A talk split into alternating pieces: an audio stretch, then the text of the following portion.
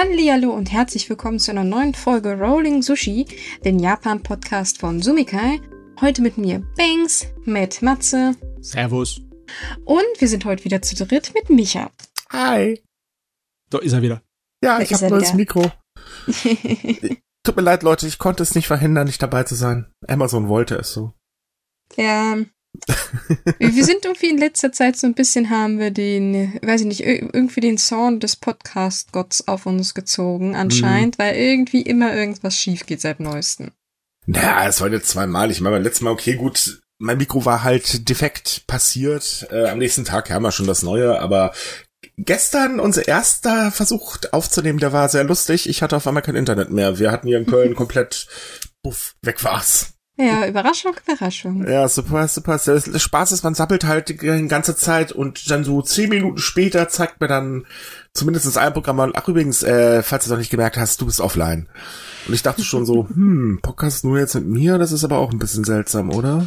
Oh Mann, ey. Wenn wir jetzt halb abergläubisch wären, ne, dann würden wir sagen, wir dürfen nicht so viel drüber schwatzen, sonst haut heute gleich schon wieder irgendein Stromausfall bei uns. Du meinst, dass wir das Unglück raufbeschwören? Oder der Blitz schlägt ein. Aber ich bin nicht abergläubisch, deswegen, ja. Passt so, ja, machen wir einfach. Machen wir, von mir macht sowieso auch sowas einen großen Bogen, das ist der Vorteil. Selbst Satan möchte nichts mit mir zu tun haben. Gut, okay, wir fangen mal an, würde ich vorschlagen, denn wir haben heute einen Werbepartner und der Werbepartner ist Rapid Eye Movie, denn Rapid Eye Movie bringt den Film InuYu in die Kinos. Ja, das ist ein Gerät von Masaki Yuasa, ein bekannter Zeichner und Regisseur, der auch sein eigenes Studio gegründet hat, namens Science Saru, bei dem dieser Film entsteht. Der basiert auf einer fiktiven Roman, der in der Erzählung der Heke spielt. Die Tales of the Heke, das sind eine ganz wichtige literarische Leistung der Japaner. Das ist für ihre Geschichte ganz wichtig gewesen. Das ist aus dem 12. und 13. Jahrhundert über zwei Herrschergeschlechter, der Kaiserherrschergeschlechter, die, ja, und ihr Untergang. Das ist eine Geschichte, die erst vor kurzem, ich glaube vor einem Monat erst in Deutschland rausgekommen, ins Deutsche übersetzt wurde. Das ist also, hat eine Weile gedauert, dafür, dass es so ein wichtiges Gerät ist. Aber ja, mit alten japanisch übersetzen ist es halt nicht so einfach. Und deswegen, das ist eine Fantasy-Geschichte mit viel historischen und kulturellen Anspruch. Und tollen Charakterdesign, muss man ganz ehrlich sagen.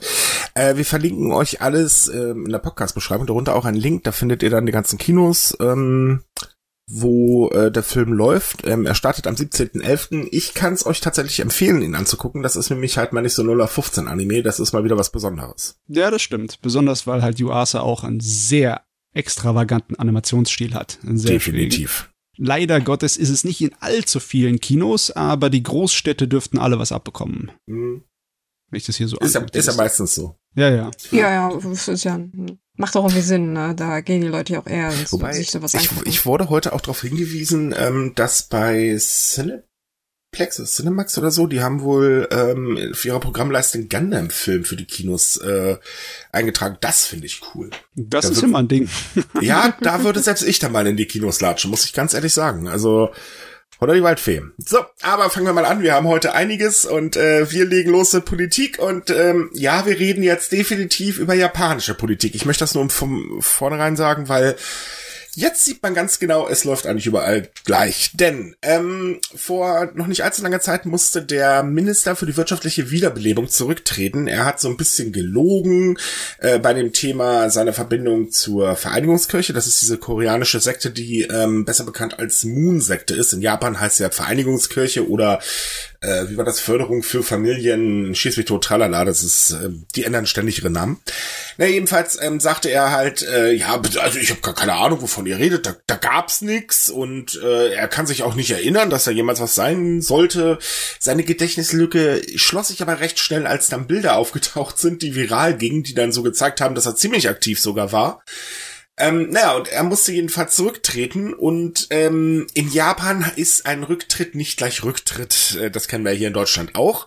Aber dieses Mal ging es dann halt noch anders weiter, denn der gute Mann wurde nicht aus der Politik in den nächsthöheren Managerposten gekegelt. Nee, der gute Mann wurde 4 Tage später an die Spitze der Corona-Taskforce berufen. Oh mein Gott. ich finde, das ist so chaotisch. Ja? Mhm. Die LDP und unser Premierminister sind gerade sowas an am Federn lassen, von wegen was öffentliche Meinung angeht, wegen der Vereinigungskirche, wegen dem ganzen Sektenskandal. Und ein Rücktritt ist normalerweise etwas, das da ziemlich das Gerüst zum Scheppern bringt, ne? Das auch gefährlich sein könnte für das Kabinett vom Premierminister, weil der hat sie ja ausgesucht. Sondern sie hat sie auch letztens erst umgestellt, nachdem diese Vorwürfe wegen der Vereinigungskirche waren, ne? Ja, danach hat sich dann ja herausgestellt, dass ein Haufen der neuen Kabinettsmitglieder auch Verbindungen haben, und dann gab es ja noch die Untersuchung, die sagte, sowieso über die Hälfte der aktiven Politiker in der LDP haben halt Verbindungen und. Also das Problem ist, die LDP weiß, dass es da Probleme gibt, aber naja, man will's halt aussitzen. Man muss dazu sagen, Kishida hat innerpolitisch auch nicht die Macht, da jetzt wirklich groß was umzustellen. Da ist ja immer noch so ein bisschen der Nachhall von Abe. Es ist so ein Ding, dass man halt sagt, ja, wir sitzen das mal lieber aus, um halben Jahr redet eh keiner mehr drüber. Nur dieses Mal hat man sich anscheinend ein bisschen verkalkuliert, denn doch, es wird weiterhin darüber geredet und das ist weiterhin ein ganz, ganz großes Thema. Allerdings sitzt Kishida so fest im Sattel, dass ihm da überhaupt nichts passieren kann, und das weiß er auch, denn es ist so, innerparteilich will keiner Neuwahlen, weil man momentan keinen geeigneten Gegenkandidaten gegen Kishida hat. Die Opposition will auch keine Neuwahlen, weil sie sind zum einen nicht darauf vorbereitet und zum anderen können sie die Situation gerade wunderbar nutzen, um Stimmen zu fangen. Na, und der Bevölkerung sagt halt auch jeder, ja okay, gut, ist nicht was toll, was er macht, wir finden das überhaupt nicht in Ordnung, politiktechnisch, aber nennt uns mal einen Kandidaten, der den Posten übernehmen könnte. Es gibt schlicht und ergreifend gerade keinen, dem man das wirklich zutrauen würde. Und das alles festigt natürlich Kishida im Sattel. Und wir können davon ausgehen, dass Kishida noch sehr lange im Sattel sitzen wird, denn so schnell wird kein geeigneter Nachfolger kommen. Man hat das ja gesehen, nach Abe kam ja Suga und der war ja schneller wieder weg, als wir gucken konnten. Aber ja, das Thema ist halt eben seltsam, weil die Bevölkerung ist da wirklich sich im Prinzip komplett einig, dass einfach diese Sekte nichts in der Politik zu tun haben sollte. Und auf der anderen Seite passiert aber trotzdem nichts, weil es ist einfach nichts am Material da, was es ändern könnte. Das fördert halt wieder die Politikverdrossenheit, ne? Wenn man sieht, wie ein Minister einfach lügen kann zu seiner Verbindung mit der Vereinigungskirche, dann zurücktritt und sofort wieder antritt. Also ja, im Endeffekt, das ging sehr schnell. Ja, und ohne eigentlich noch, dass er sich dafür Mühe geben muss. Nö, das war mehr so, ja, wir suchen da jemanden, willst du? Okay, kannst du. Also, ja. Nein, die haben noch nicht mal gesucht, die haben es ja zack. Ja, meint ja, das war ganz einfach. Ist halt, Japan rennt ja gerade auf eine 8. Infektionswelle zu, dazu kommen wir aber nachher dann noch mal ein bisschen genauer. Und naja, dann so jemanden an der Spitze zu haben, ich weiß nicht, ob das die beste Idee ist, aber naja, gut, was soll man machen? Zum Thema Vereinigungskirche geht's ja noch weiter. Denn eigentlich wollte man jetzt ein Gesetz gegen spirituelle Verkäufe auf den Weg bringen. Um das kurz zu erklären, spirituelle Verkäufe wird von dieser Vereinigungskirche wirklich unheimlich gerne genutzt. Man bestellt im Prinzip billig produzierte Gläser als Beispiel aus China. Die kosten halt, was ich nicht, umgerechnet 60 Cent oder so. Verkauft sie aber für das Zigfache, also da reden wir dann schon von so 100 oder 200 Euro, an die Gläubigen, mit der Begründung, wenn du daraus dann Wasser säufst, kommst du in Kontakt mit deinen Ahnen. Wobei das in dem Fall nicht ganz so freiwillig ist, wie sich das anhört, denn da wird ganz schön Druck ausgeübt und die macht damit also ordentlich Gewinn, das muss man sagen.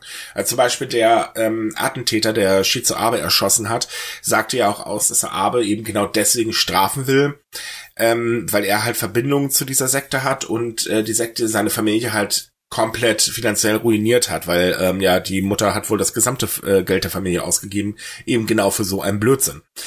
Naja, und dagegen wollte man halt was unternehmen, das hat man auch ganz großspurig angekündigt, das Verbrauchervertragsgesetz sollte geändert werden und so weiter und so fort. Dann hat man sich getroffen, man hat sich zusammengesetzt mit der Opposition und hat's verschoben. Tada, war ja eigentlich abzuwarten. Das hat sich auch so gut angehört, ne? Ja, geht ja noch, Moment, wir sind noch nicht fertig. Grund für diese Verschiebung ist, die Opposition hatte es tatsächlich gewagt, eigene Ideen einzubringen. Das wollte die LDP und die Kōmeitō aber nicht. Mhm. Besonders wenn es dann Ideen sind, die irgendwie vernünftig sind und rational und die man vielleicht überleben würde. Das gefällt ja einem gar nicht, dass man da ein Gesetz rausbringt, wo dann wirklich die Opposition mitgearbeitet hat. Man kann doch nicht der Opposition auf einmal Stimmen zuschustern, weil die mal vernünftig gehandelt haben. Wo kommt ihr das denn dahin? Diese in Blöckchen einteilende Politik, ne, wo du auf keinen Fall dem anderen Team auch nur das geringste überlassen möchtest, das kennt man wirklich. Nein, also das geht gar nicht. Also es ist absolut absurd, weil ich meine, im Prinzip wollen sie doch beide das Gleiche haben, aber ja, wehe, man ist mal besser als der andere, ne? Mhm. Ja.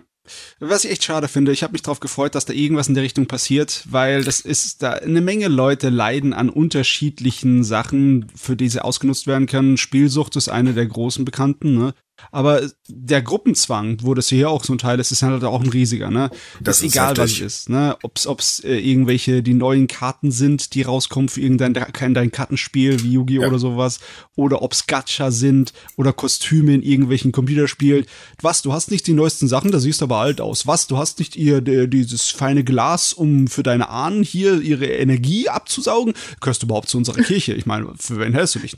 Wie, du bist doch nicht massenverheiratet. Also, dafür ist die Kirche bekanntlich auch bekannt. Also das ist schon wirklich heftig. Nee, Gruppenzwang ist ein Ding. Das hat schon einen psychologischen Faktor, der wirtschaftlich auch Auswirkungen hat. Definitiv. Mhm. Also es ist schon wirklich heftig, dass einfach auch überhaupt nichts jetzt im Prinzip wieder unternommen wird, sondern das Ganze wieder vor sich hingeschoben wird. Naja, gut, ich meine, wenn man meint, zeigt halt eben, was ich ja schon sagte, der Umgang mit dieser Sekte ist, Ne?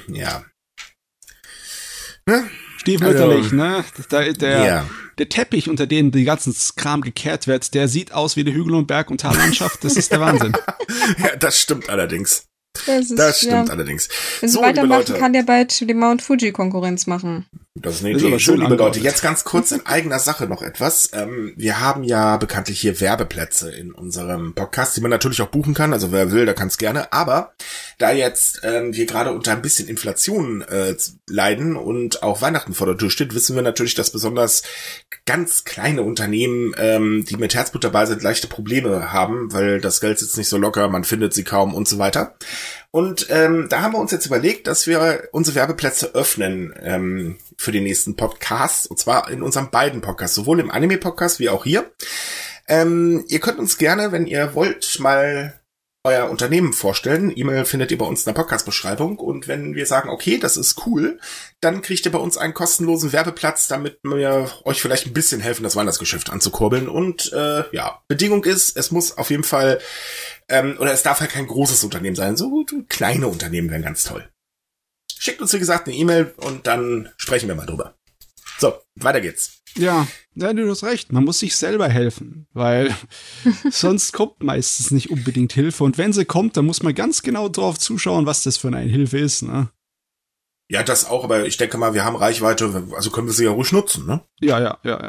Das bietet sich an und, ja mein Gott, 1, 2, 3, 4 Werbeplätze zu vergeben, das ist jetzt, weiß Gott, nicht die Welt für uns. Also nutzen wir es einfach. Wer möchte, schreibt uns eine E-Mail. Wir sind mal gespannt, was da so eintrudelt. So, weiter geht's. Wir haben ja immer noch ein bisschen mit Corona zu kämpfen. Es gibt ja mittlerweile, ich weiß nicht wie viel Sub-Stämme und die Zahlen gehen allgemein wieder hoch und so weiter und so fort. Also ich bin ja nicht auf dem neuesten Stand hier in Deutschland. Da habe ich mittlerweile aufgegeben, weil die Informationsflut zu unterscheiden zwischen Fake und Real, das wird langsam immer komplizierter. Japan hat aber ein ähnliches Problem, denn mittlerweile wird vor der 8. Corona-Welle gewarnt, denn mittlerweile, jetzt ganz frische Zahlen tatsächlich, sind die Infektionszahlen in ganz vielen Präfekturen nah an denen der 7. Infektionswelle und das war nicht gerade wenig, insbesondere in Hokkaido steigt das Ganze ordentlich an. Dazu kommt ja noch, dass auch die Zahlen der Grippe-Infizierten oder wie man das so Erkrankten auch wieder ansteigt. Ist zwar noch nicht auf den Stand von 2019 zurück, aber auch mittlerweile nah dran. Und das weckt natürlich die Befürchtung, oh verdammt, das könnte dieses Jahr im Winter Grippe und Corona geben. Das ist nicht so gut. Nee, das ging aber jetzt sehr rasch. Ja. Während bei uns wir eine Spitze hatten, die jetzt fast schon wieder auf dem Wert davor abgeflaut ist. Ja, ich meine, Oktoberfest ist schon länger vorbei, ne? Ja, ja. Ja, wart mal ab, bis die Weihnachtsmärkte kommen. Ja, ja, genau. Oh, wir kriegen auch wieder unsere Spitzen, das kommt auch wieder. Aber in Japan ist es jetzt gerade hier am Steigen, und zwar rasant, wirklich. Aber wirklich rasant. Also Tokio ist die durchschnittliche Zahl der täglichen Neuinfektionen mittlerweile auf 4.305 gestiegen. Das ist 1,3 mal so viel wie in der Vorwoche. Hokkaido verzeichnete am 2. November 7.895 Neuinfektionen, und damit nähert man sich den Höchststand der 7. Corona-Welle, der lag nämlich bei 8.632 Infektionen. Das ist schon eine Hausnummer, und also aktuell geht's natürlich noch, von der Regierung her nimmt man das Ganze auch ein bisschen locker, weil, man möchte ja den Tourismus nicht gefährden, ist ja logisch. Ich muss allerdings natürlich, glaube ich, nicht erwähnen, wer gerade wieder fröhlich die Schuld in die Schuhe geschoben bekommt, gell? Ja, logisch. Das sind die bösen Ausländer, die einreisen. Die haben einfach die Spur viel zu lange gefahren mit diesem Kram, mit diesem Unsinn. Ja, gut, klar, ich meine, irgendeiner muss ja Schuld haben, da geht ja nicht das Japan, bitte. Naja, wie gesagt, wir haben ja alle damit schon gerechnet. Ich meine,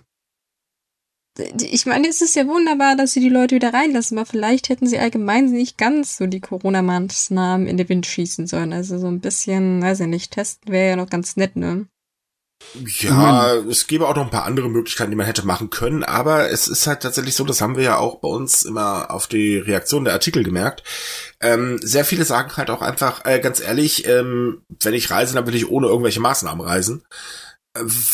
Ja gut, dann hat man halt den Salat. Ich hoffe, es wird dieses Mal nicht ganz so schlimm, das wäre sehr nett. Aber die Welt kann nicht auf Dauer stillstehen. Das funktioniert natürlich nicht. Das ist ganz klar. Und ich meine, Japan braucht den Tourismus. Das ist auch ganz klar. Von daher, ich kann es auf der einen Seite verstehen, dass man halt sagt, okay, wir machen das jetzt so einfach wie möglich. Auf der anderen Seite, ja, ich sag mal, ich hoffe sehr, dass das Gesundheitssystem dann nicht wieder kollabiert, wenn es mal wieder ganz schlimm wird. Das ist natürlich die Frage. Sie haben tatsächlich in einigen Bereichen ein bisschen Gas gegeben. Zum Beispiel die neuen an Omikron-Varianten angepassten Impfstoffe von Pfizer und Moderna sind jetzt beide zugelassen in Japan. Viel schneller als vorher bei den anderen Impfstoffen. Aber die Impflust ist übrigens auch extrem gesunken. Ja, überall, leider Gottes. Ja, ja gut, was willst du machen? So, kommen wir zum anderen Ding, denn Japan hatte hohen Besuch. Ja, denn tatsächlich ist es so, dass unser guter Bundespräsident, Frank-Walter Steinmeier in Japan war und hat sich ein bisschen mit Kishida unterhalten, und da hat man sich dann drauf geeinigt, dass man eng in allen Fragen zum Thema Ukraine zusammenarbeitet, man versprach, dass die Sanktionen gegen Russland aufrechterhalten wird, und das ist eigentlich so, glaube ich, für mich der interessanteste Punkt, dass Steinmeier auch sagte, dass die Sicherheit Europas halt wirklich sehr eng mit der in Asien verknüpft ist, was im Prinzip bedeutet, man wird sich also definitiv daran beteiligen, den Status quo also rund um Japan im Prinzip aufrechtzuerhalten, wo ja China immer mehr, immer mehr militärisch aktiv wird, und Kimi spielt ja seit neuestem auch ein bisschen mehr mit Raketen, wie wir diese Woche auch das Problem wieder hatten. Also Nordkorea hat ja, ich weiß nicht, wie viel es waren, aber es waren auf jeden Fall irrsinnig viele Raketen losgejagt. Ein paar Dutzend, ja. Ja, die sind erstaunlicherweise zurzeit sehr aktiv. Ich weiß gar nicht, warum. Also, ja. Ja, das Warum, das hat zwei Gründe. Also jedenfalls laut Sicherheitsexperten. Zum einen machen Südkorea und die USA gerade gemeinsame Übungen. Und das findet Kimi gar nicht so toll. Und zum anderen fühlt man sich halt bestärkt über den ganzen Blödsinn, der gerade abläuft, so in Richtung Sanktionen in Russland. Denn es ist halt so, dass, man versucht geeint aufzutreten, ist es aber gar nicht. Und das kriegt man natürlich mit. Und da wettern halt eben solche Kräfte Luft. Das wundert mich gar nicht. Also ja, schon, dass sie jetzt so ein bisschen zickig reagiert haben, weil Südkorea mit den USA da wieder ein bisschen rumgewerkelt hat. Aber ich meine, sie schießen ja nicht sie schießen ja schon ein bisschen länger Richtung Japan und Südkorea jetzt. Also vielleicht sind sie auch tatsächlich angepisst, weil unter der Hand haben ja Russland und Nordkorea zusammengearbeitet, was viele gar nicht wissen. Aber vielleicht sind sie auch ein bisschen angepisst, weil sie natürlich jetzt auch Opfer von den Sanktionen werden, weil was es jetzt in Russland nicht mehr gibt, gibt's automatisch auch in Nordkorea nicht mehr. dann sollen sie nach Russland rüberfeuern, weil tut mir leid, aber den Blödsinn hat ja wirklich Putin verbockt. Naja, das musst du den Kimi erstmal erklären. Ich glaube nicht, dass das funktioniert. Nee. Ich glaube, Kimi lebt so in seiner eigenen Welt zwischen Lego und Playmobil und, was weiß ich nicht, Star Wars und Star Trek oder irgendwie sowas und ist gar nicht verfänglich für wirklich vernünftige Argumentation. Okay, es gab allerdings auch diese Woche in Münster bei uns ein Treffen der G7-Außenminister. Und am Rande dieses Treffens haben sich unsere Annalena Baerbock und der japanische Außenminister zusammengesetzt und haben Sicherheitsgespräche geführt, in deren Mittelpunkt ebenfalls China stand. Auch da ging es halt primär um die Zusammenarbeit der beiden Länder im indopazifischen Raum. Und den Ausbau der Partnerschaft im Verteidigungsbereich. Also Japan und Deutschland kuscheln momentan immer stärker miteinander. Verständlich. Auch also, übrigens auf der wirtschaftlichen Seite wird das Kuscheln immer ein bisschen mehr. Nein, das heißt jetzt nicht, es wird schlagartig einfacher, irgendwelche Mangas oder was weiß ich was zu importieren. Aber zumindestens ist das halt schön zu sehen, denn ich finde, gerade unter unserer ehemaligen Bundeskanzlerin haben wir das Thema Japan so ein bisschen außen vor gelassen und uns mehr an China und Russland orientiert. Was in meinen Augen ein gewisser Fehler war. Und ich glaube, so denken sehr viele gerade im Hinblick auf Russland. Ja, es scheint so einen Trend zu geben, seine Investitionen zu streuen. Außenpolitischen, ne? Dass man nicht so sehr von einzelnen großen Spielern abhängig ist. Logischerweise. Ja. Seien wir doch jetzt mal ehrlich, wenn wir ganz kurz mal eben zur deutschen Politik gucken. Wer hat seit Jahren davor gewarnt, sich so stark energiepolitisch an Russland zu binden? Da fällt mir eine Partei ein, das waren die Grünen. Das muss man leider man muss es halt ehrlicherweise sagen, sie haben seit Jahren davor gewarnt. Aber für die SPD, also für Schröder damals, war das halt super einfach. Merkel hat den Kurs weitergefahren. Und nun haben wir den Salat, denn wir haben da jetzt einen kleinen Aggressor rumhüpfen. Und wer mir erzählt jetzt jemand, die USA oder NATO sei wieder schuld, da kriegen Schreikrampf. Fürchterlich. Aber naja. Und Japan hat zwar nicht so das Problem jetzt mit den Importen von Russland, aber man ist halt im Territorialstreit und China ist halt ein Problem. Und die Befürchtungen sind halt groß, dass China jetzt sagt, naja, Russland können sie ja auch nicht wirklich aufhalten, ne? Dann schnappen wir uns jetzt halt mal eben ganz kurz Taiwan. Und das wäre für Japan ein verdammt großes Problem. Das wäre für die ganze Welt ein verdammt großes Problem, deswegen ist es sehr gut. Das Thema hat sich mittlerweile tatsächlich schon ein bisschen entspannt. Du spielst halt die Chip-Geschichte an. Da wird gerade schon vorbereitet. Also im Prinzip ist es so, jetzt Deutschland zum Beispiel kriegt demnächst eine neue Chip-Produktion. Gut, die Hälfte der Chip-Produktion verkaufen wir an China. Ich meine, wir haben auch ein Stück vom Hamburger Hafen verkauft. Warum auch immer. Es muss man nicht verstehen, ne? Das ist saudämlich. Ja, aber da muss man ein kleines bisschen differenzieren. Zwar überall in der Welt sind Investitionen getätigt worden für Chip-Fabriken, aber das sind meistens Chip-Fabriken für Mikrochips, die nicht so dasselbe sind wie in Taiwan produziert. Nein, tatsächlich eine Taiwan-Firma oder eins der größten Hersteller aus Taiwan will hier in Deutschland bauen. Ja, will schon, aber wenn du, um eine Chipfabrik herzustellen, die wirklich so am neuesten rumwerkelt, wie die in Taiwan, wie die TSMC, da brauchst du mindestens 5 Jahre. Und wenn das halt jetzt innerhalb von den 5 Jahren irgendwas passiert, dann haben wir wieder eine Krise, was das angeht. Das ist richtig, ja. Stimmt. Aber der übrigens das Team will, ist TSMC. Also insofern, mal schauen, was bei rauskommt, aber auf jeden Fall bereitet man sich zumindest darauf vor. In Japan entsteht ja jetzt auch eine große neue Chipfabrik. Also das ist schon, man ist schon dabei, sagen wir es mal so. Klar, wenn China jetzt auf einmal losgehen würde, dann hätten wir tatsächlich sehr viel Spaß. Also sagen wir mal, man merkt aktuell, dass unsere Weltwirtschaft nicht ganz so stabil ist, wie man denn zu meinen mag. Nee. Und leider merkt man es blöderweise in den Brieftaschen oder sehr viele merken es in den Brieftaschen. Das ist echt nur dass es echt nur eine Partei gebraucht hat und dazu noch ein bisschen Belastung durch die Pandemie.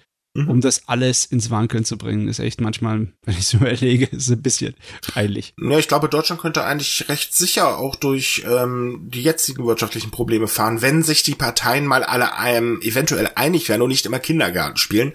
Damit gehen Props übrigens raus an die CDU mit ihren, wir fischen jetzt mal ganz kräftig am rechten Rand und ihren Golem Merz, Grotten. Naja, lassen wir es lieber. Ich kann mir jetzt echt nicht ausstehen, weil ich finde den unmöglich, was davon sich gibt. Und das ist halt, es wäre schön, wenn wir in unserer Politik mal ein bisschen weniger Gezanke und Gestreite hätten, das würde es auch für die Menschen hier einfacher machen, weil wir kommen hier überhaupt nicht mehr zur Ruhe, das nervt langsam. Also ja, Props, gehen mal raus, auch an die Biertrinkerpartei in Bayern übrigens. Denn nervt mich auch gewaltig, der Kerl. So, egal, machen wir weiter. Liebe Leute, wer von euch fährt morgens, bevor er zur Arbeit oder während er zur Arbeit düst und hält mal ganz kurz an einem Backwarenladen an? Och, das passiert gelegentlich. Ja, wenn der kleine Hunger nochmal kommt und man es fürs Frühstück nicht geschafft hat, ne? Wisst ihr, was gemein ist? Ich habe eine Bäckerei direkt unter mir. Das ist mies, wenn du aufwachst. Das riecht nach frischem Brötchen. Oh, ja, vor allem, wenn es so 4 Uhr morgens merkst du schon, wenn die Brot anfangen und du denkst dir so, oh, ja, jetzt hätte ich voll gerne was zu essen. Ganz genau. Und ich schlafe leider immer bei offenem Fenster. Das ist echt unfair, ja, aber egal. Na gut. Jedenfalls, ja, das machen in Japan tatsächlich auch viele. Und seien wir mal ehrlich, es gibt in Japan tolle Backwaren, ne? So die gedämpften Brötchen und. Oh, Problem ist allerdings, dass Experten jetzt Autofahrer genau vor diesen Backwaren warnen.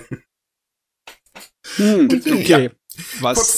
Kurze Vorgeschichte. Vor noch nicht allzu langer Zeit wurde ein Busfahrer diszipliniert, weil er den Alkoholtest vor seinem Fahrantritt nicht bestanden hat. Und zwar wurde ein Alkoholgehalt von 0,11 Milligramm pro Liter ausgeatmeter Luft gemessen.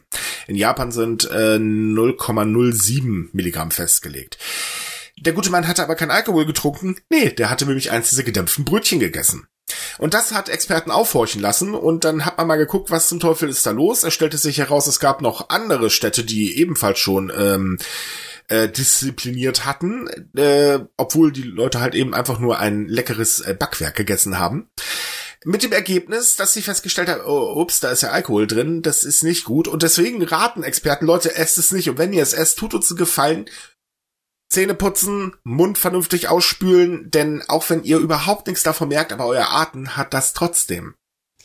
Ja, das ist, in gewisser Weise ist das ein bisschen arg. Das fühlt sich so korrektenkackerisch deutsch an, weißt du? So, wegen der Hefe, die in deinem Mund ist, messen wir hier Alkohol in deinem Atem. Also da nichts mehr vorm Antreten der Arbeit essen, sonst gibt's Ärger.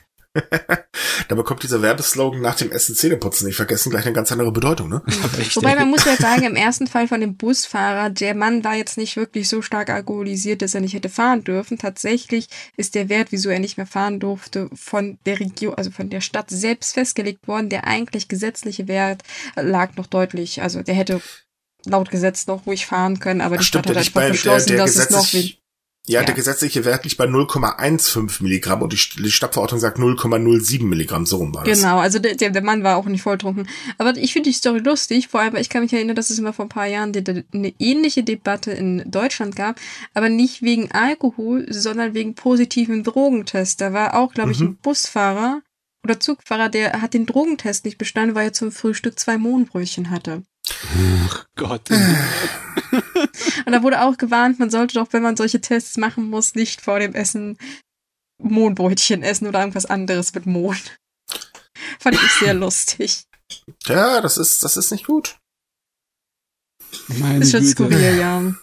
Also hätte ich nie gewusst, ne, dass das eine Herausforderung ist beim Arbeitsthema, ne, beim Busfahrer-Dasein. Naja. Dass du dich einschränken musst in deinem Man muss halt auf alle möglichen Dinge achten. Ja, du kannst es ja essen, du musst bloß dafür sorgen, dass nichts im Mund zurückbleibt. Also du am besten dreimal, weiß ich nicht, mit Listerin gurgeln und keine Ahnung. Mann, das Zeug, das überlebe ich gerade erst, überlebe ich maximal einmal, weil das so verflucht scharf ist. Du, es gibt aber auch welche, die sind nicht so scharf. Ne? Also, just saying. Du musst nicht Schmerzen haben beim Zähneputzen.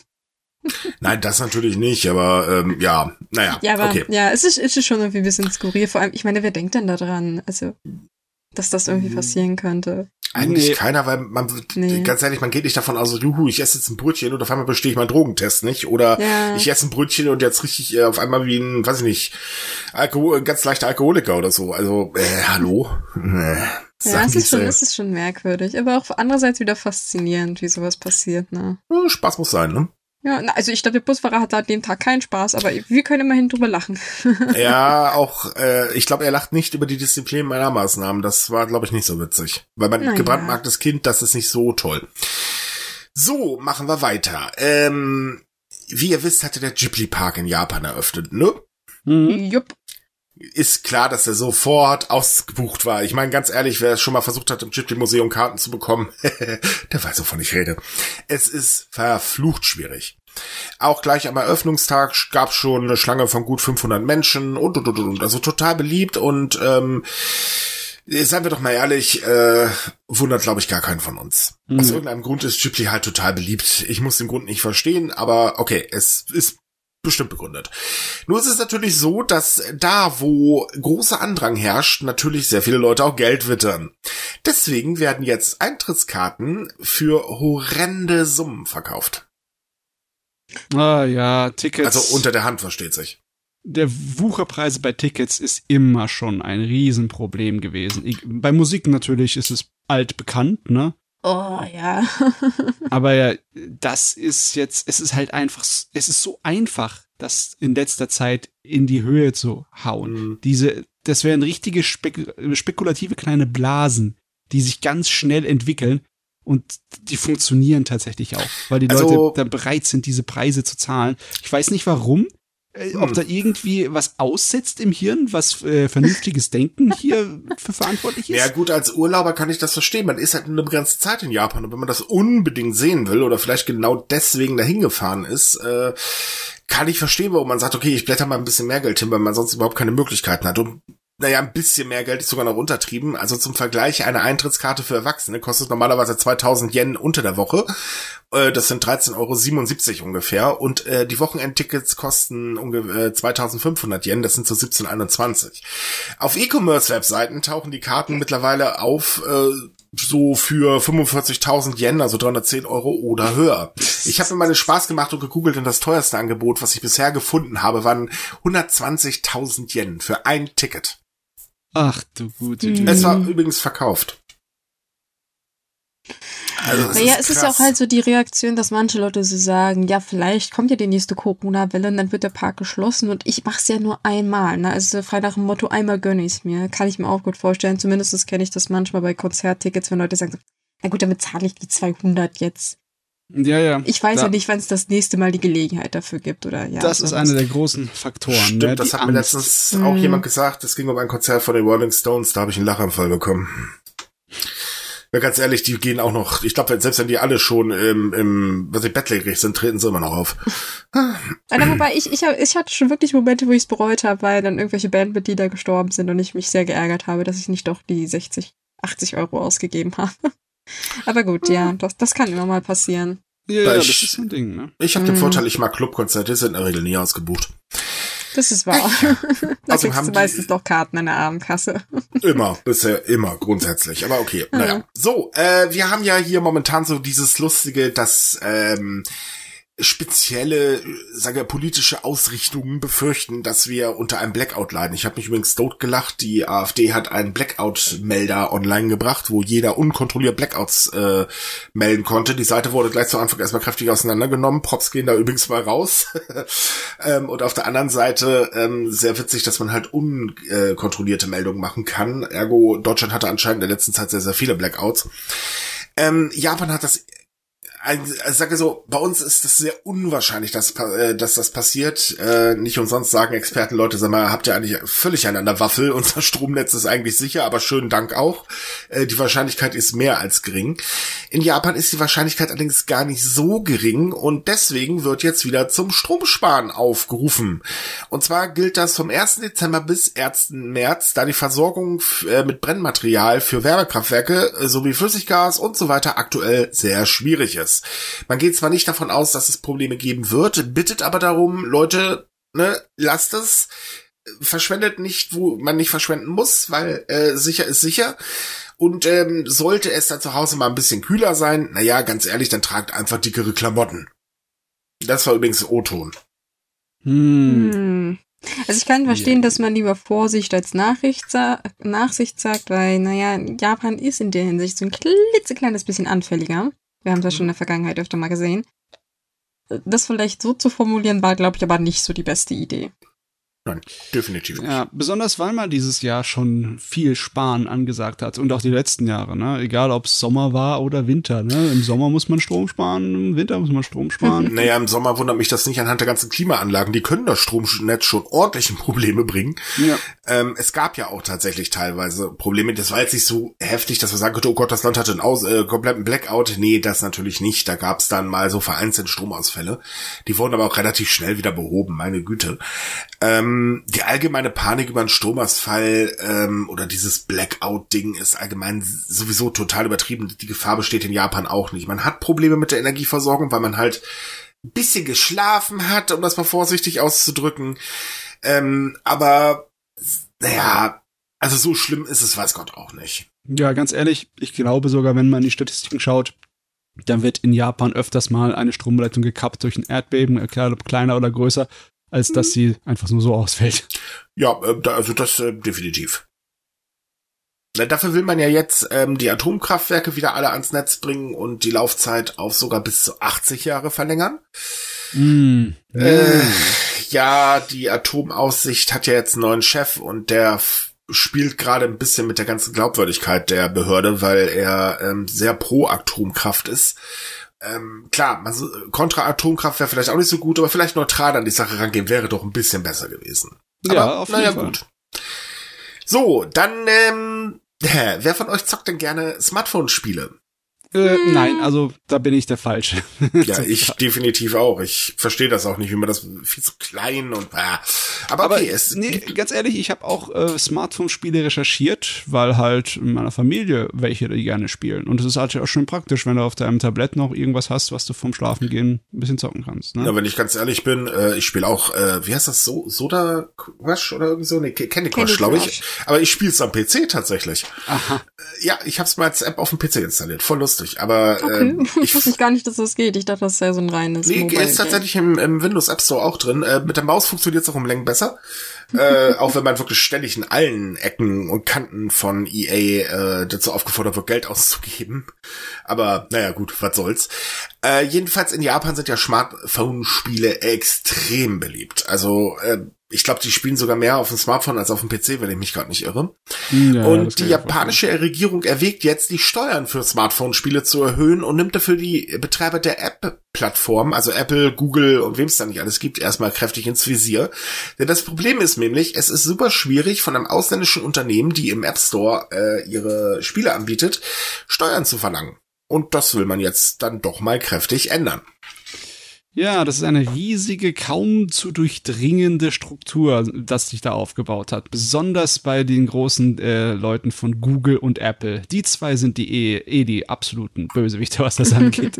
Ja, Google ist nicht nur da drin Bösewicht.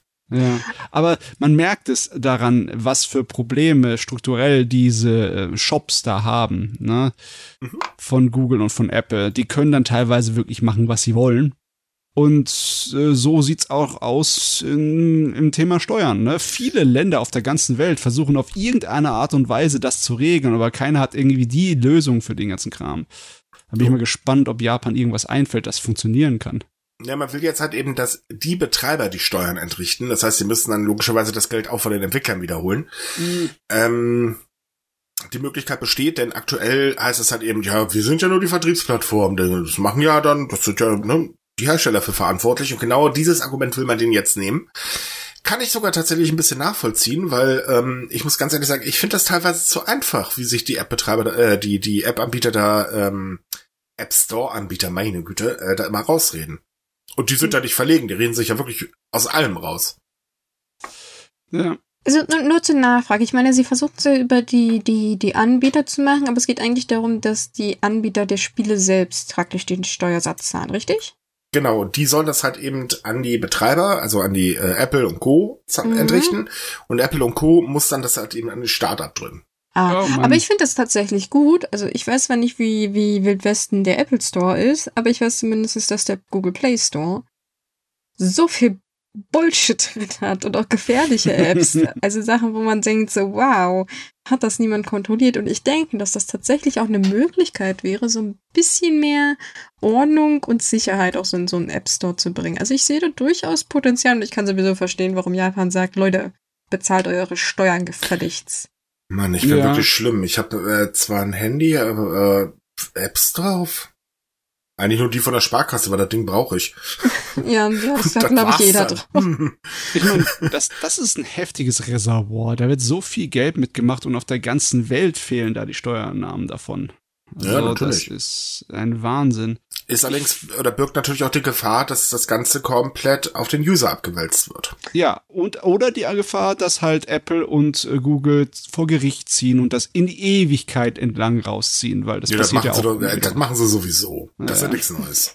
Oh mein Gott, man will an unseren Umsatz. Ne. Ich weiß ja gar nicht, wie haben die eigentlich darauf reagiert? Japan hat doch, ich glaube, Anfang des Jahres ein Gesetz rausgebracht, um gegen Großkonzerne vorzugehen, also mehr praktisch aufzupassen, was die machen und dann auch aufzupassen, dass die alle ihre Verträge im Ausland, also die müssen ja den ganzen Shit immer anmelden und dass sie das alles machen. Hat da eigentlich jemand größer drauf reagiert? Nein, man hat noch gar nicht drauf reagiert. Oh, okay, also, okay. Man hat es aber auch noch nicht umgesetzt. Das ist das Problem an der Geschichte. Achso, mir war also so, als wenn das Gesetz schon durchgedrückt wäre. Aber das Gesetz ist ja auch durchgedrückt, aber die Firmen haben nicht reagiert. Achso, man hat gesagt, okay, das steht halt jetzt so, aber gut. Und jetzt? Und das war's dann. Ende. Gelände. Ja. So, weil wir ja gerade bei Apps sind, da gibt es in Japan einen ganz gefährlichen Trend. Und zwar sind in Japan Location-Sharing-Apps unglaublich beliebt.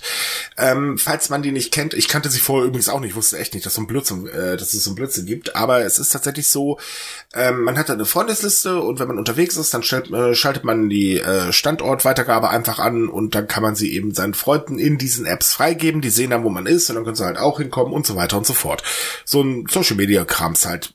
Kann ganz nett sein, birgt aber extreme Gefahren und davor waren jetzt Experten.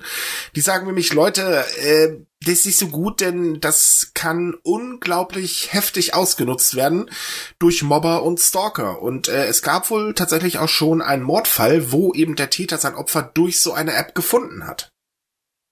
Ja, das ist jetzt nicht so überraschend, würde ich sagen, ne? Oder? Nein.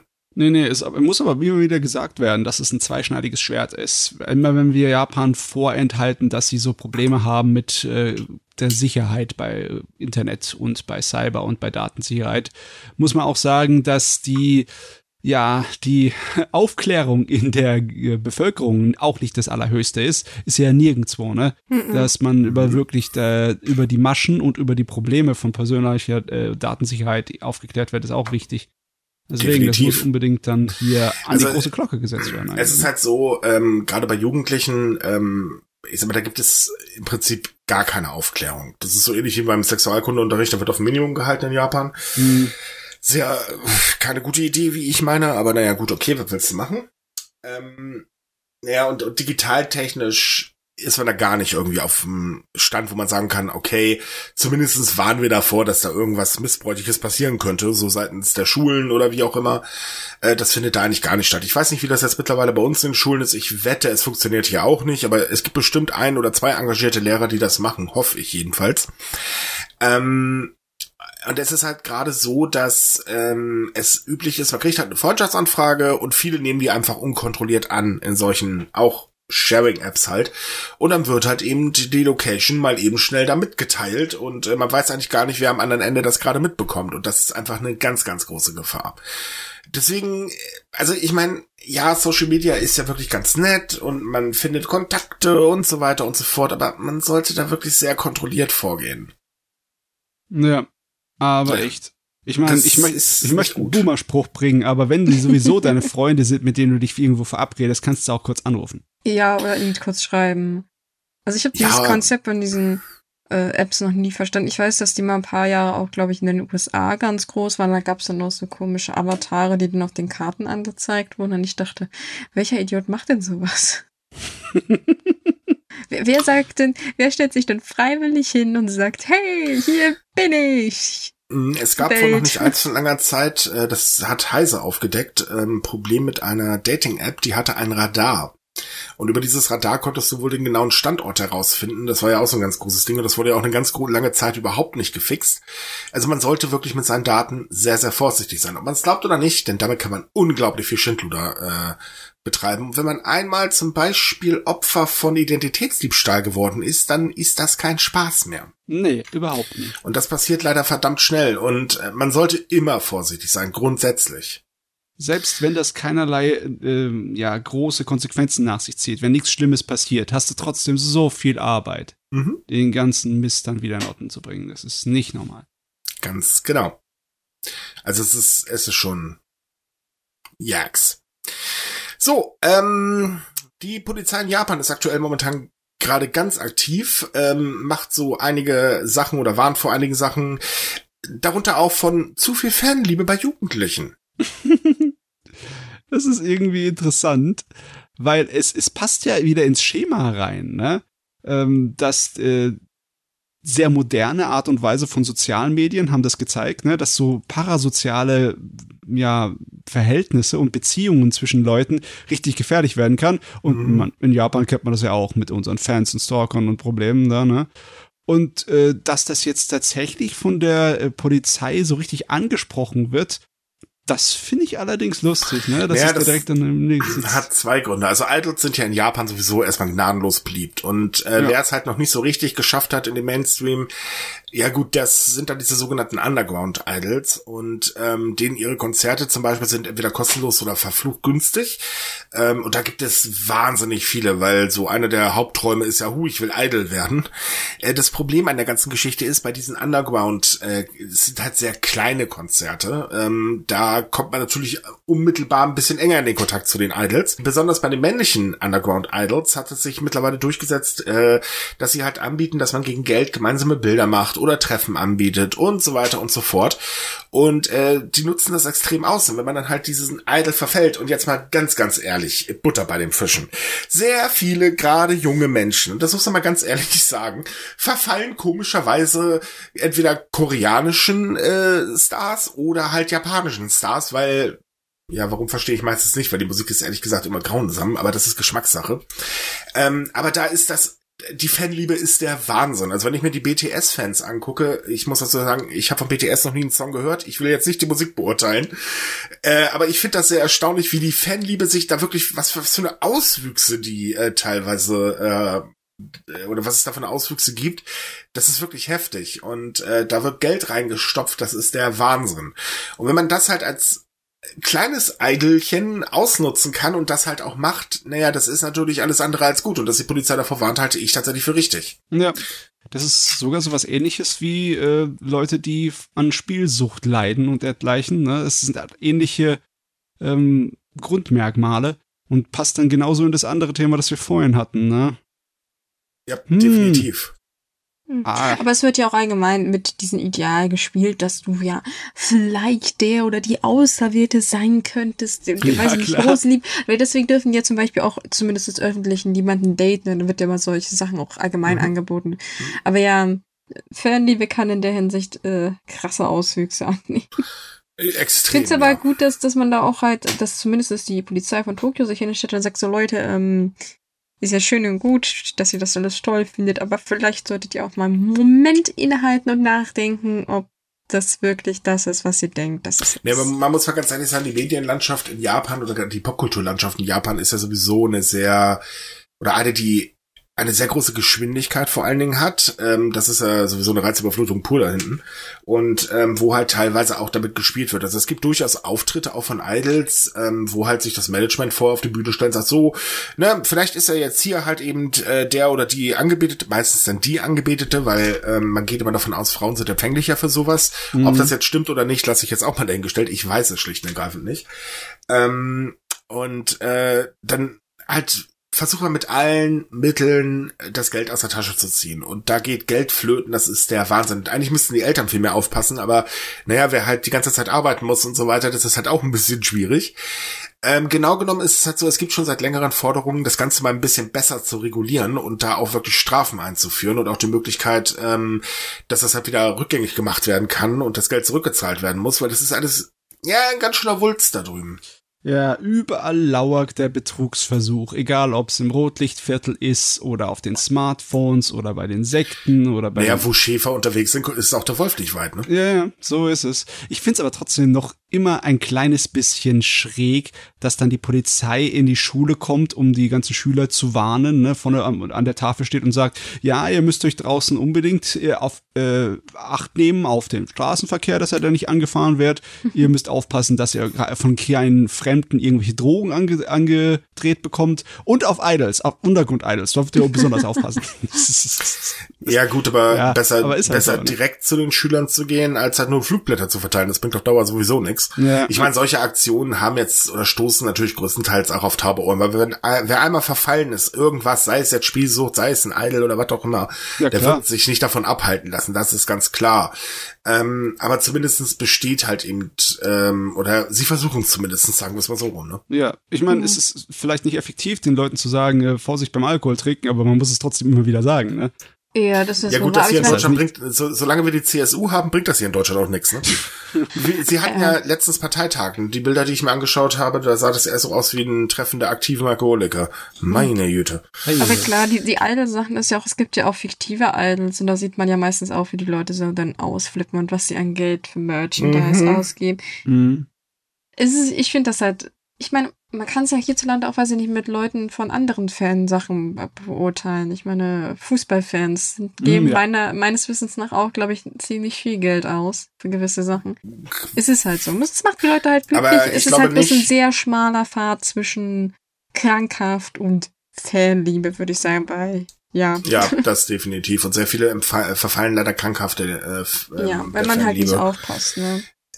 Wie gesagt, wundert mich bei unserer Gesellschaft allgemein, also jetzt sowohl der japanischen, deutschen, ehrlich überhaupt nicht. Man gehört halt dann eben sowas dazu, man hat sich was im Kopf gesetzt und denkt halt dann, man ist was Besonderes. Und, na, es macht halt glücklich, ne?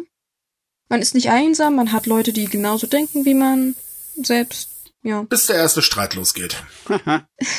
Und der lässt nicht lange auf sich warten, weil dann ist natürlich die andere Haarfarbe von letzter Woche besser als die jetzige, bla, durfte ich auch alles mal von der Seite aus miterleben und ich muss ganz ehrlich sagen, ich habe Leuten noch nie so schön über eine Haarfarbe eines Kerls streiten sehen wie da. Heidewitzka. So, nächstes Thema ist nämlich, die Polizei geht auch noch gegen was anderes vor, und zwar gegen Fahrradfahrer. Denn dank der Pandemie steigen immer mehr Leute, speziell in Tokio, aufs Fahrrad tatsächlich um. Das Blöde ist aber leider, nehmen dadurch auch die Unfälle zu, weil es immer mehr rücksichtslose Fahrradfahrer gibt. Und das sind jetzt nicht die Otto-Normal-Fahrradfahrer, sondern da geht's halt speziell um Lieferanten, also sprich, weiß ich nicht, Uber ist, glaube ich, in Japan aktiv, ob es da Lieferando gibt, habe ich keine Ahnung. Und die fahren teilweise wahnsinnig rücksichtslos und natürlich gibt's immer noch dieses Don't Drink and Drive Prinzip. Wir wissen, ein japanischer Angestellter, der lernt automatisch viel zu trinken. Und dann Fahrrad zu fahren ist keine so gute Idee. Schlangenlinien auf der Straße machen sich irgendwie nicht so gut. Ich weiß jetzt auch nicht warum, aber das ist nun mal so.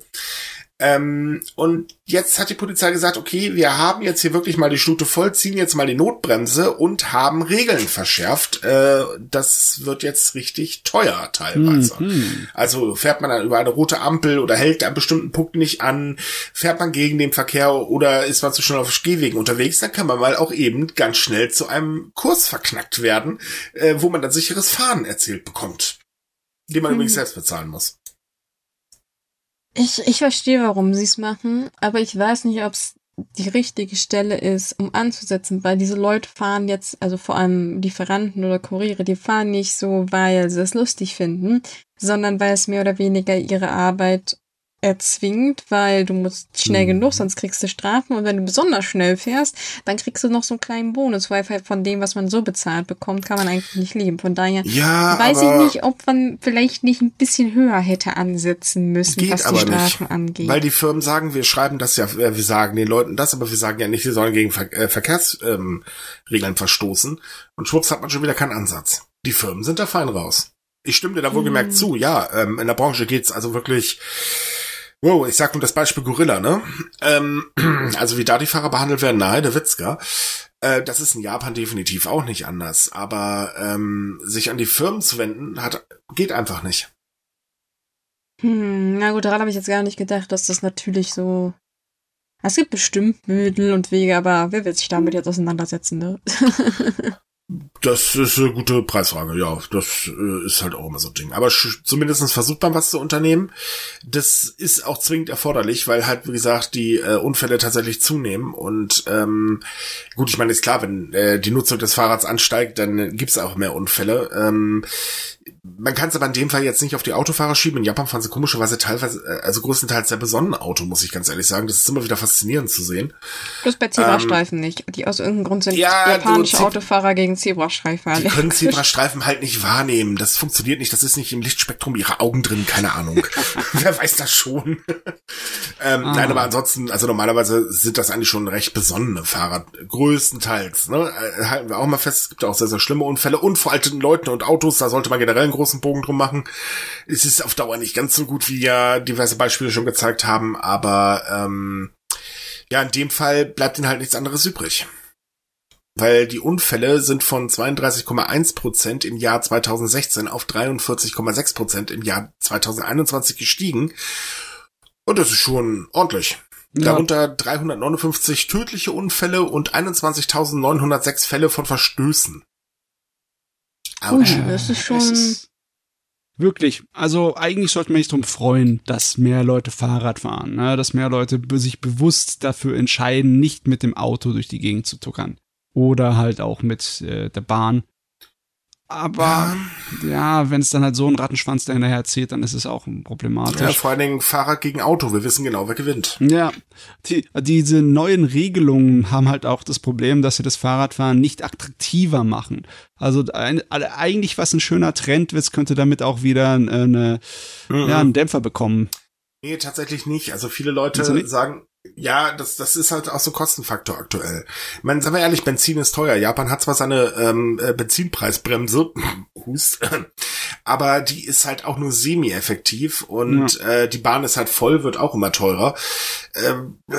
Außerdem besteht gerade in Tokio momentan so im Hinterkopf, und da kommt es nachher wieder ein Amoklauf in der Bahn vor. Das ist ja in der letzten Zeit leider auch ein bisschen häufiger passiert. Da steigt man schon freiwillig aufs Fahrrad um. Weißt du, das ist man sowieso schneller bei dem Verkehr in Tokio, also...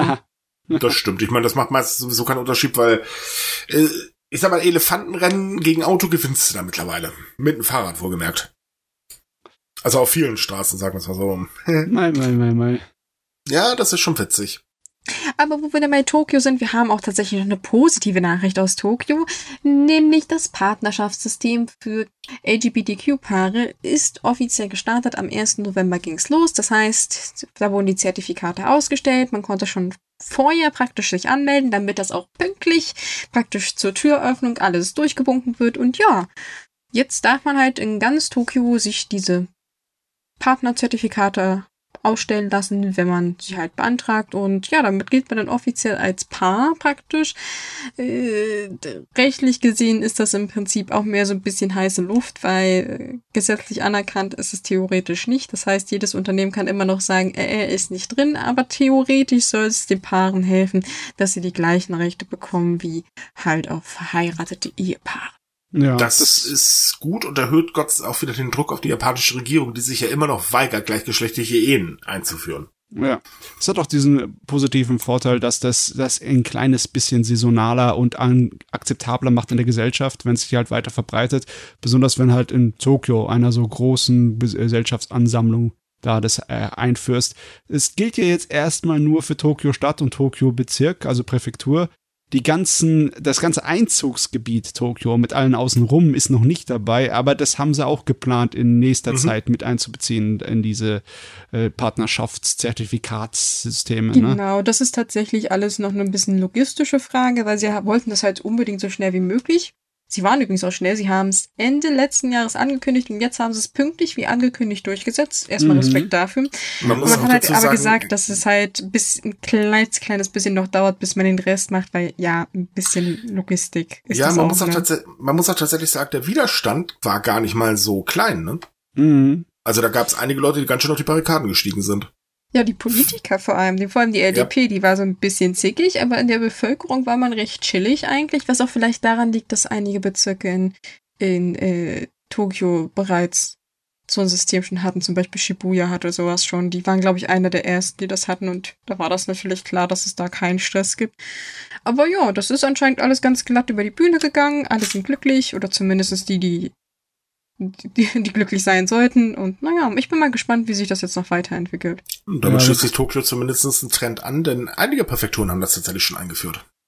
Noch nicht genug, aber schön wären es ja, wenn es alle wären, aber ja. Es werden zumindest immer mehr, und mit der Zeit werden es irgendwann auch alle werden, und dann muss die Regierung reagieren, denn es ist sowieso ein Unding. Umfragen sagen ja, die Bevölkerung hat überhaupt kein Problem mit gleichgeschlechtlichen Ehen, das interessiert die meistens auch gar nicht, die sagen halt, ja, oh Gott, wenn sich liebt, ne, warum nicht? Eigentlich stemmt sich tatsächlich großen Teil natürlich die ganz Konservativen in der Bevölkerung dagegen, das ist logisch, aber der Anteil ist Gott sei Dank gering. Wir kennen das ja, die Leute, die sich das Volk nennen, sind ja meistens nur so ein kleiner Fliegenschiss. Und natürlich die LDP, die ist eigentlich als einzige dagegen. Gut, in der Kōmeitō gibt's auch Gegenstimmen, aber die anderen Parteien sagen, ja Gott, warum denn nicht? Mhm. Leider ist die LDP halt die mächtigste. Mhm. Wobei es gibt mittlerweile auch in der LDP Gruppierungen, die sagen, sollen sie doch machen, ne? Also das ist auch so ein Thema, was tatsächlich die Partei recht spaltet, weil manche halt auch keinen Sinn da drin sehen, das den Leuten zu verweigern. Ja, es gibt dann halt wieder dieses... Es ändert nichts am Leben der anderen Menschen. Vielleicht ein bisschen mehr Papierkram für die Beamten im Rathaus, aber das ist, glaube ich, das Einzige. Ja, es gibt dann aber noch dieses Totschlagargument, aber dann geht ja die Geburtenrate noch weiter runter. Das ist so das dämlichste Argument von allen eigentlich. Weil, naja, ich meine, hey, solche Paare könnten zum Beispiel Kinder adoptieren, das würden die Kinderheime entlasten. Aber nur so mal nebenbei. Ach ja... Und weil wir gerade bei Kindern sind, dann kommen wir mal zu unserem letzten Thema, denn die Präfektur Miyagi, und jetzt, Liebe, müssen gerade die stark sein, die sich gar nicht gut mit ihren Großeltern oder Schwiegereltern verstehen oder wie auch immer. Die Präfektur Miyagi möchte, dass Großeltern Zeit für die Kinderbetreuung bekommen, denn es ist ja immer so ein Problem in Japan mit dem Elternurlaub. Eigentlich möchte die japanische Regierung, dass sich Elternurlaub genommen wird. Problem ist, auf Firmenebene kommt das nicht ganz so gut an. Da herrscht immer noch so ein bisschen dieses, wenn du dir frei nimmst, bist du so ein kleiner Verräter. Und da gibt es halt auch sehr, sehr viele Fälle von, man kommt aus dem Kinderurlaub wieder, wird auf einmal, sagen wir nicht mehr so nett behandelt. Und deswegen verzichten halt sehr, sehr viele Menschen auf diesen Urlaub oder nehmen halt nur eine ganz kurze Zeit, so 1-2 Tage, wenn es hochkommt. Dazu kommt aber auch noch, es gibt ein Problem mit der Kinderbetreuung, denn es ist schwierig, um das mal vorsichtig auszudrücken. Und natürlich, Geburten sind teuer. Das ist übrigens der Hauptgrund für die sinkende Geburtenrate, aber lassen wir das mal dahingestellt. Und im Miyagi sagt mir jetzt halt, es ist halt so, wir können ja die Familie logischerweise verstehen, denn man muss ja auch Geld verdienen irgendwo, denn Elternurlaub bedeutet halt eben auch Kürzung des Einkommens. Und deswegen möchte man jetzt, dass Großeltern mehr in die Kindererziehung involviert werden, und man möchte ihnen einräumen, dass sie halt eine Art Sonderurlaub bekommen können, um eben sich um einen Nachwuchsstöpsel zu kümmern. Das ist eigentlich ganz lustig, wenn man es halt nur nicht im Kontext betrachtet, ne? Weil die Demokratiefrage ist so ein langwieriges und problematisches Ding in Japan. Und da wird mit allen Mitteln dagegen gearbeitet, aber halt nicht mit den richtig sinnvollen und richtig erfolgreichen, sondern halt an jeder kleinen Ecke muss noch abgespart werden. Ich meine, man kann die Großeltern ja auch noch mit einbeziehen. Ja, die können ja auch ein kleines bisschen extra zahlen von ihrer Rente, um die Sozialsysteme zu entlasten. Mhm. Und sie können sich auch noch ein bisschen über die Kinder kümmern, weil die können sich auch in ihrer Firma mal ab und zu mal einen Urlaub leisten, wenn wir ihn extra für welchen nehmen, weil deren Karriere wird davon nicht mehr zerstört. Es stimmt zwar alles, aber es ist ein kleines bisschen, zynisch, sich drücken von den großen Problemen, indem man halt an den kleinen Ecken rüttelt. Ne? Es ist ganz einfach, das, was Japan halt immer macht. Wir nehmen Probleme und schieben sie einfach woanders hin. Nein, so macht Japan das nicht. Aber Japan nimmt halt die großen Probleme, spaltet sie ab in Wirtschaft und Nichtwirtschaft, und die Nichtwirtschaft werden ein bisschen weggeschoben, und bei der Wirtschaft, da hangelt man sich dann auf. Manchmal wünschte ich, sie würden sich aufhangeln, weil dieses Demografieproblem mit dem geringen Nachwuchs, wir wissen, wie das zu lösen ist. Ne? Man hat es in anderen Industriestaaten auch gesehen. Man braucht Gastarbeiter, man braucht Leute von außen halt. Das funktioniert aber in Japan überhaupt nicht. Das wird auch in den nächsten 5 bis 10 Jahren nicht richtig funktionieren. Ja, man könnte ja auch die Geburten ein bisschen günstiger machen. Zum Beispiel das Gewerbhergesetz ohne Probleme möglich. Ohne dass halt eben ältere Generationen einspringen müssen und dann einen Teil ihres Geldes abgeben müssen. Und ich meine, die haben es jetzt auch nicht so dicke. Ansonsten würden sie ja nicht arbeiten gehen.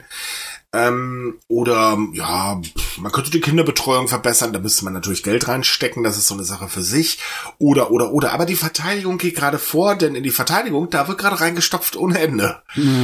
Ich find's schade, weil eigentlich ist die Idee ziemlich clever, dass man wirklich den Großeltern dann extra Urlaub gesetzlich festlegt und ermöglicht. Das ist eine gute Idee, aber halt, es ist halt nur das Potenzial wieder bei der Bevölkerung suchen, anstelle selber was reinzustecken. Ne? Wie immer eigentlich. Damit wird man das Problem aber nicht längerfristig lösen. Also ich wette drauf, nächstes Jahr sitze ich dann wieder fröhlich hier und darf über eine noch stärker gesunkene Geburtenrate schreiben. Ja, das geht würde halt. Mich definitiv nicht wundern. Ach ja, das ewige Problem, das wird uns noch im Podcast eine ganz lange Zeit beschäftigen. Oh ja, ich meine. Was meint ihr eigentlich, was ist schneller vorbei? Hören wir irgendwie mit dem Podcast auf, bevor Japan ausgestorben ist, oder stirbt Japan aus und wir stehen auf einmal da und haben den Podcast nicht mehr, weil wir keine Themen mehr haben, weil es Japan ausgestorben ist? Nee, ich würde mir da keine Sorgen machen. Ich meine, wenn in Japan das Thema gegessen ist, dann fängt's bei uns an, spätestens. Ja, das geht bei uns jetzt auch schon los. Wundert mich allerdings ehrlich gesagt nicht, weil man muss auch ganz ehrlich sagen, Kinder sind teuer und die muss man sich auch leisten können. Ja. Das ist halt auch so eine Sache. Abgesehen davon, wer will in der heutigen Welt noch ein Kind in die Welt setzen? Ja, das hat so ein bisschen was schon von, weiß ich nicht, Menschenrechtsverletzung, ne? Oh, bös gesagt, aber... Ja. Ich muss immer an so ein, ich weiß nicht, es gibt so einen Film, ich glaube, das ist ein indischer Film, da verklagt ein Junge tatsächlich seine Eltern dafür, dass sie ihn geboren haben, und er erzählt dann in einem Gerichtsprozess, warum. Und wenn man sich diesen Film anguckt, denkt man sich ja, eigentlich hat der Bengel ja irgendwie schon recht, dass er seine Eltern da verklagt, weil ja, der Hintergrund war schon irgendwie sehr traurig. Und nein, ich meine das natürlich jetzt nicht, dass Kinder Menschenrechtsverletzungen sind, sondern ich meine, man macht sich deutlich mehr Gedanken drüber, ob man eine Familie jetzt gründet in den aktuellen Zeiten. Ist halt alles ein bisschen unsicher, ne? Ja, ist wahr. Definitiv. Und ich meine, der Klimawandel macht nun mal auch nicht Stopp. Und die nächste Generation oder übernächste wird's definitiv volle Kanone erwischen. Mhm. Ja, das muss man ganz ehrlich sagen.